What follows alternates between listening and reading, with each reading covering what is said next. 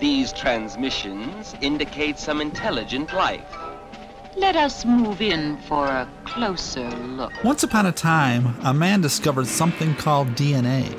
Many believe that DNA could be the instructions for life, but you know, no one really understood it or how it worked.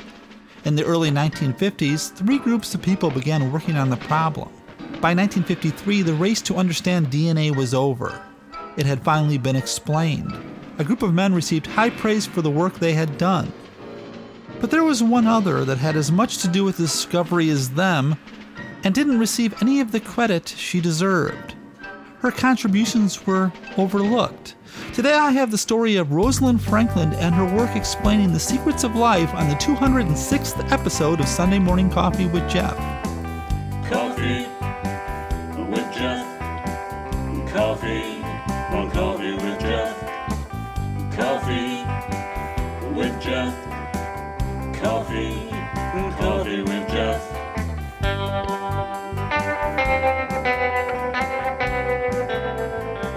Good Sunday morning to you. My name is Jeff, and for the next half hour or so, I'll be your storyteller. For those new to Coffee with Jeff, my name is Jeff, and I spent about two weeks or so researching a topic I'd like to know more about, and then write it into a hopefully engaging story. Like, for instance, today, Rosalind Franklin. I've heard that name mentioned many times on the wonderful podcast, The Skeptic's Guide to the Universe, and I decided I needed to find out about her for myself.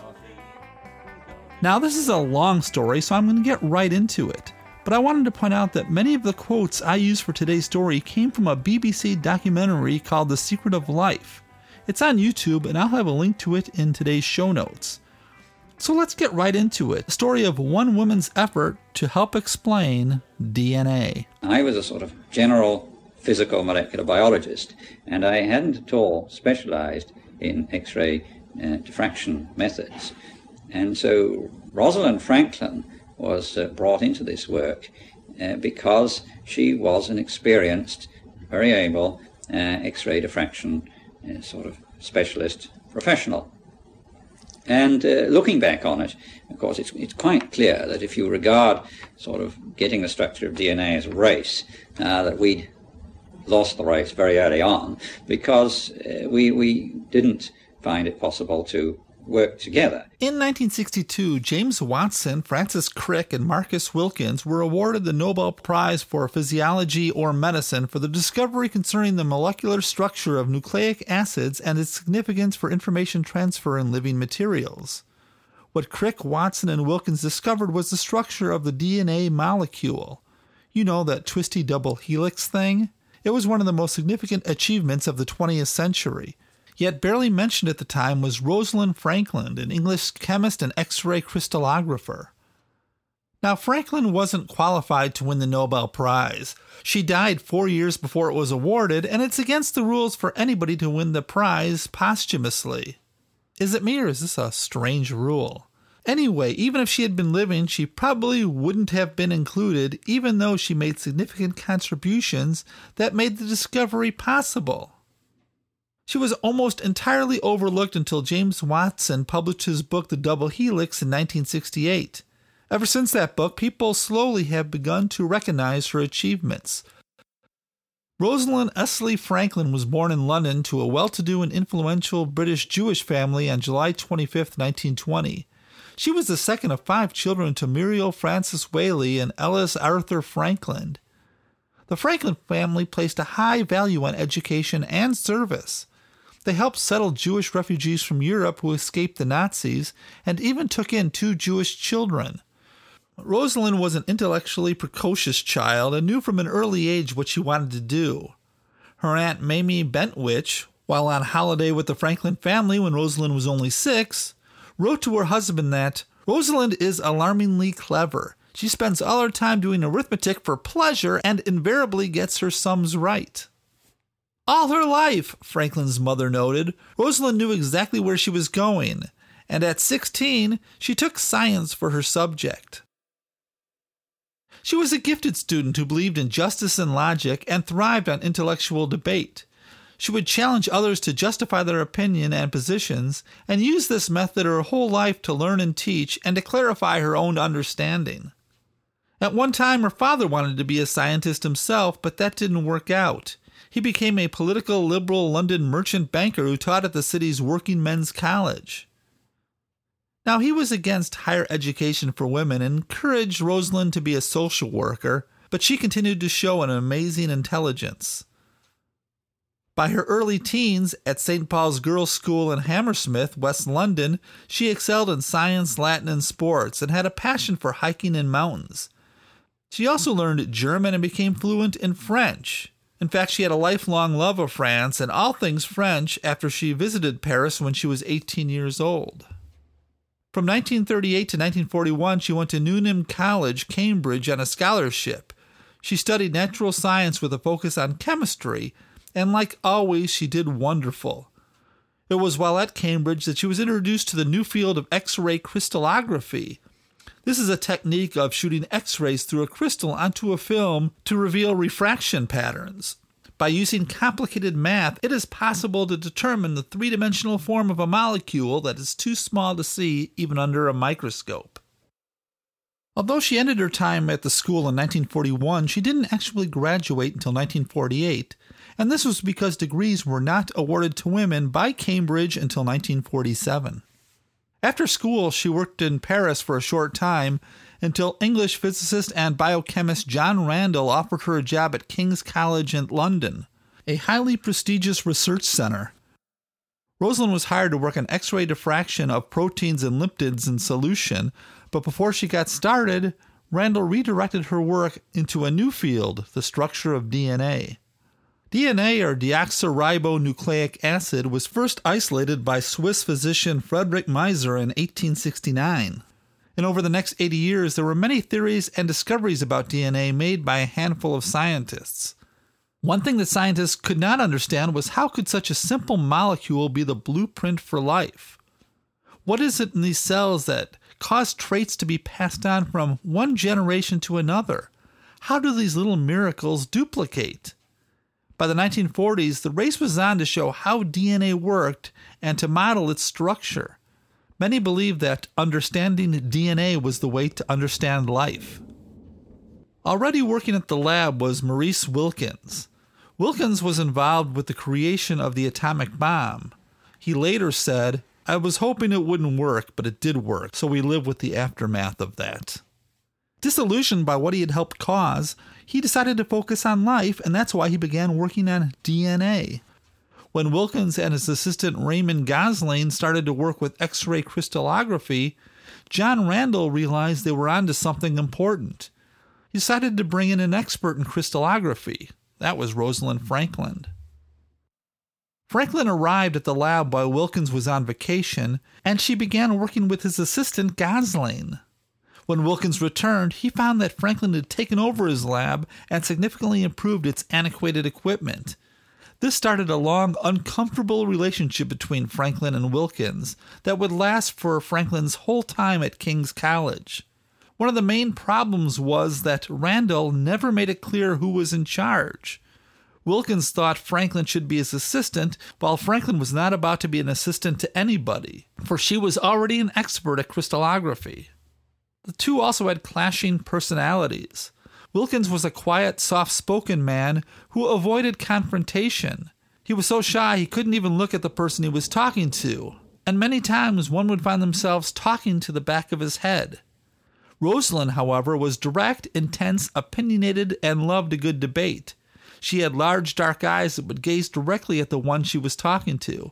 She was the kind of a person that had no problem expressing her feelings and made no attempt to sugarcoat her thoughts on someone else's work. To many, including Wilkins, her way of communicating was interpreted as her being difficult. Raymond Gosling later said of Wilkins, he wasn't able to talk to her. He should have made, as more senior, made the effort to bring her into the camp. I think he knows this, and it haunts him. On top of that, there was a general boys' club attitude at the college that made working there very difficult for Franklin. Even with the problems, Rosalind was focused entirely on discovering the structure of DNA. Using her chemistry background, she vastly improved the technique for research. Wilkins, however, was offended by her attitude, saying that she had a cool air of superiority. Her general way of talking, looking colleagues right in the eye while being concise and patient and direct, unnerved many of them. Even with all that, the team discovered two forms of DNA. Franklin named these forms A and B. Some have said that this discovery was the most crucial step in discovering DNA. Soon, however, molecular biologist, geneticist, and zoologist 23 year old James Watson entered her life. Watson believed that DNA was the secret of life, and he came to Europe to attend a conference in Naples where Wilkins showed one of his early fuzzy refraction images of DNA. After the meeting, Watson tried to talk Wilkins into giving him a job at King's College, but Watson declined. He was then hired by Sir Lawrence Bragg, the director of the Cavendish Laboratory. The Cavendish Laboratory was about an hour's drive from King's College, and it was there that Watson was introduced to another scientist, British molecular scientist, biophysicist, and neuroscientist Francis Crick. The two became good friends almost immediately and began to work on DNA. Watson later said of Crick, As long as I could talk to Francis, you know, every day was worthwhile. And while those two went to work on the problem, Rosalind continued to make discoveries of her own. She kept making more detailed refraction images, and it was those images that led her to believe that DNA was in a helix structure. When her findings were presented at King's College, James Watson snuck into the audience as a spy. He was sent there by Crick to find out just what she was up to. When it was over, he rushed back to Crick, and the two began working with her data to build a model. There was also another man working on the problem, and that was American scientist Linus Pauling. Pauling was attempting to solve the problem by building three dimensional models of DNA. You create a model using sticks and balls using physics as your guide, and then you analyze the structure. Watson and Crick decided to use Pauling's model building approach instead of Franklin and Wilkins' slow research method. Watson said in the BBC documentary The Secret of Life, It was sort of thought that we were parasites. Other people did the work and we got the glory, but the truth was, um, complicated. According to Raymond Gosling, Franklin's thought on this was you could build models all day, but how do you prove which one is right? On the other hand, if you make measurements, did all the correct geometry, and you put them into the equations, you would let the data speak for itself, and out of that would become a definitive structure. So when Watson and Crick created their first DNA model, which was based a lot on Franklin's lecture, they invited the folks from King's College to take a look. Raymond Gosling said that Franklin took one look and laughed. She was delighted for it proved what she already knew. Model building was a waste of time until you have all the data. Rosalind told them, frankly, that they got it all wrong. They had forgotten certain points that she had made during her lecture. And like always, Rosalind didn't sugarcoat the situation. Not only were Crick and Watson humiliated, but they were also offended by her attitude. The news was so devastating to Sir Lawrence Bragg, the director of the Cavendish Laboratory, that he canceled the project and forbade Wilson and Crick to do any more model building. In fact, their model building equipment was shipped to King's College. Rosalind continued with her experimentation and patient analysis, knowing that it would reveal the answer. And the King's College team should have beaten Crick and Watson, but it was perhaps the tension between Wilkins and Franklin that prevented them from achieving the solution. And it didn't help matters that Wilkins had become a lot friendlier with Crick and Watson, and in secret began passing on Franklin's research to them. In May of 1952, an X ray diffraction image was taken by Raymond Gosling under the supervision of Franklin of the type B DNA. It was the most precise, sharp image yet taken. She labeled it as Photo 51. The photo is considered one of the most crucial pieces in the identification of the structure of DNA clearly showed its structure was a double helix. By the time of Photo 51, Rosalind Franklin had made the decision to leave King's College. She had grown really unhappy with the sexism, or at least the problem of her getting along with Wilkins. Now, at the time, to poke fun at her, she was being called Rosie. Whether she knew this was going on or not is unknown. But Franklin agreed to finish her work on DNA before leaving. When American scientist Linus Pauling's son visited Watson and Crick's lab, because he was friends with Watson, he let them know that his dad was now giving his full attention to the problem of DNA. The two panicked and began working harder on the problem. And of course, technically, They weren't supposed to be doing this. When sometime later Pauling's son showed them the paper that Linus Pauling had written on the structure of DNA, they were relieved to discover that Pauling had gotten it completely wrong. Watson decided to share Pauling's paper with those at King's College. It was there that Wilkins, in secret, showed photo 51 to Watson. It is said that Watson's jaw dropped to the floor as he stared at the photo. He drew what he saw on a newspaper. In Wilkins' defense, he says he saw nothing wrong with sharing the picture, that scientists should share information. Science should be an open activity, and so you can work as a community. With this photo and other information of Franklin's that were secretly passed on, Wilson and Crick finally had all they needed to make an accurate model of a DNA structure. They received permission to go back to work on the problem. And not only did they build an accurate model, but once created, it was simple to see how DNA could replicate. Unknown to anyone at the time, Franklin was also close to solving the problem. This wouldn't be discovered until years later when a friend was going through her papers. She mentioned that she thought it was double helix, but she never finished before she moved on. Amazingly, once their model was done, they invited the team at King's College to take a look. Watson and Crick were nervous because of what had happened last time. Watson wrote in his book, The Double Helix, that Franklin's immediate acceptance of the model amazed him. Of course, she probably never knew how much of her work went into that model.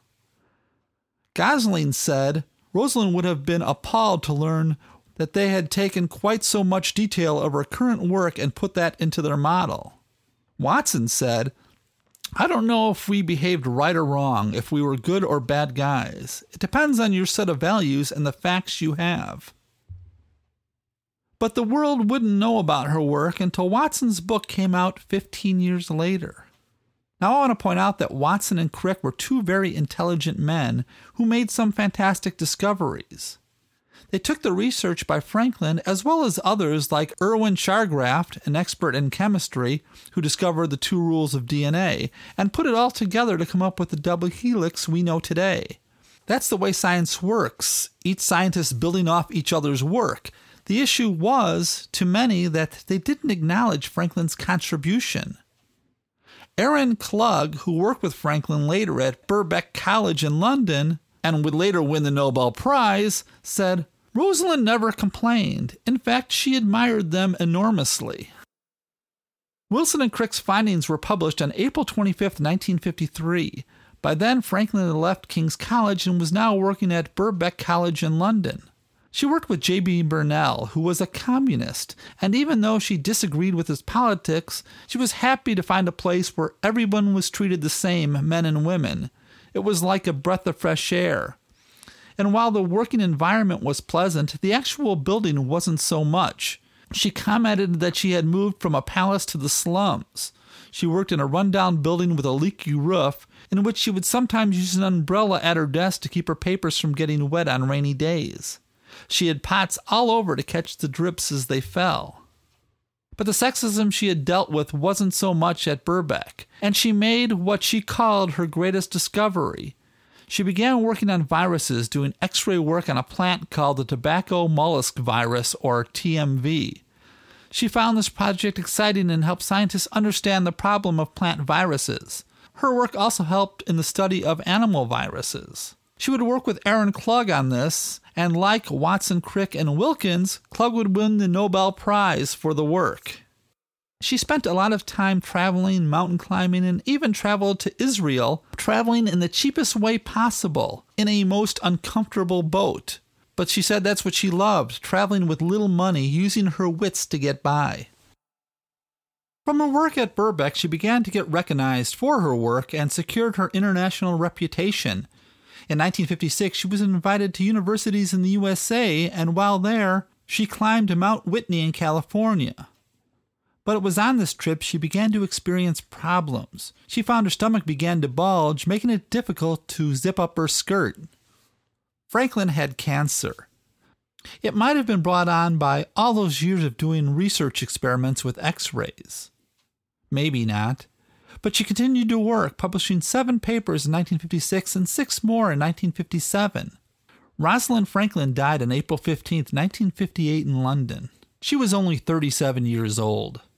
Now, as I said, her work on DNA pretty much went unnoticed until Watson's book, The Double Helix, which was published in 1968. Franklin had to battle sexism all her life. Being a woman dominated by men wasn't easy, and even in Watson's book, she continued to be belittled because of her sex. Watson called her by the insulting name he had given her. He writes, Clearly, Rosie had to be put in her place. The former was obviously preferable because, given her belligerent moods, it would be very difficult for Maurice to maintain a dominant position that would allow him to think unhindered about DNA.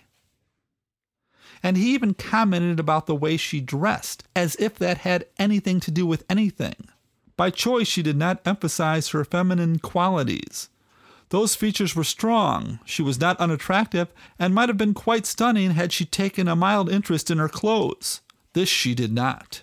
There was never lipstick to contrast her straight black hair, while at the age of 31 her dress showed all the imagination of an English blue stocking adolescence.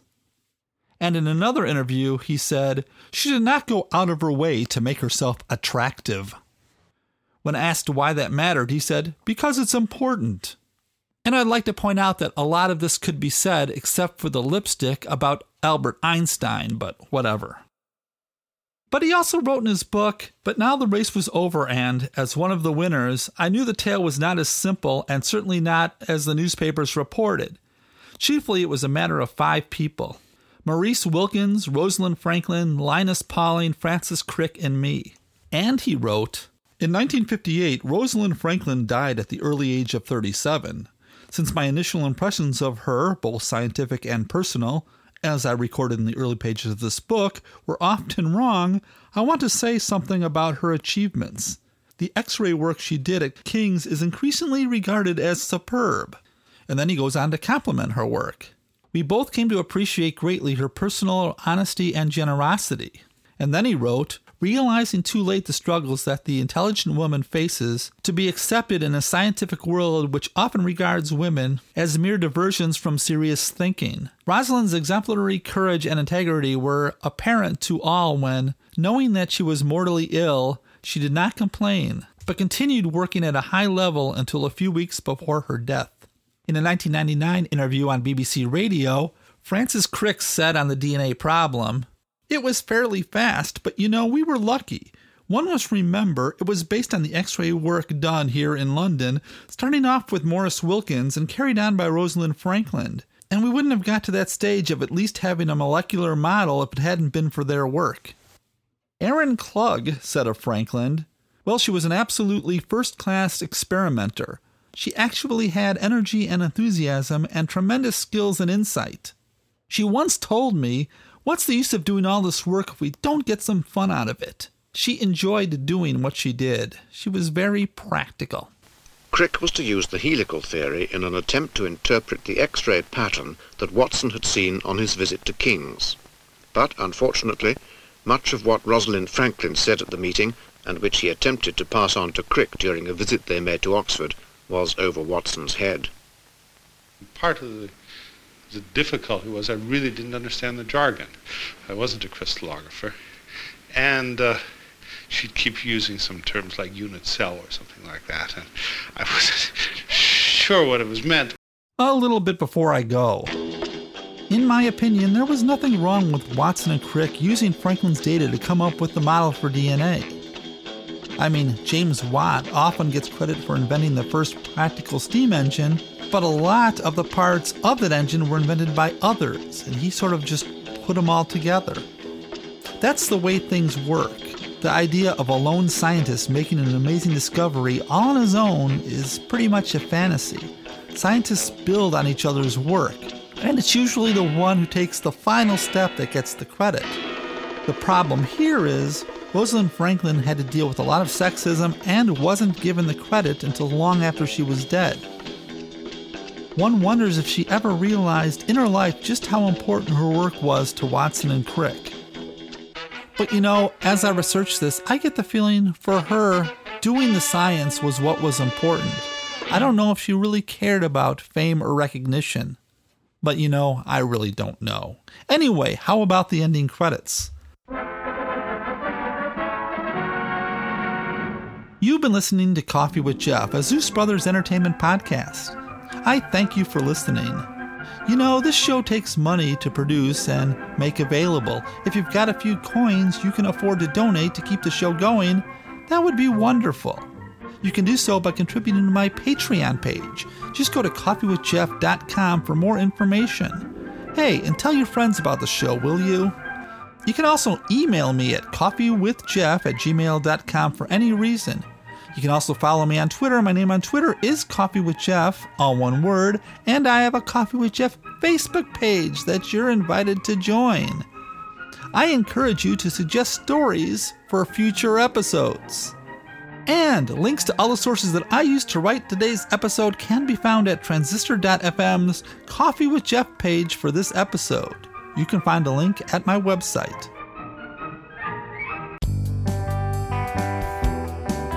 Like to thank my wife of 36 years for being my wife of 36 years, David Metzger for designing the Coffee with Jeff logo, Kelly Rickert for writing and performing the Coffee with Jeff theme, and to all of you who listen to the show every week, thank you so much. And a special shout out to all those that repost this on social media. You have a special place in my heart. Take care, remain healthy, and I'll be back in two weeks. Coffee with Jeff. Coffee, coffee with Jeff. Coffee with Jeff. Coffee, coffee with Jeff. I once knew a man who used to drink his coffee black. He once tried it with some cream. Didn't like it, now he never looks back. Coffee with Jeff. Coffee, coffee with Jeff. Coffee with Jeff. Coffee, coffee with Jeff. Met a girl from Beantown. Jeff was always hanging around. She drank tea, but that was okay. She was the dawn of Jeff's new day. Coffee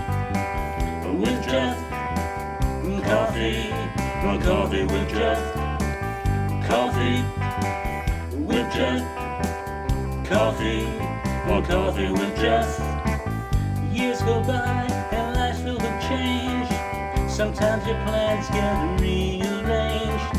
He's seen it all and he's weathered it too. So Jeff wants to have some coffee with you. Coffee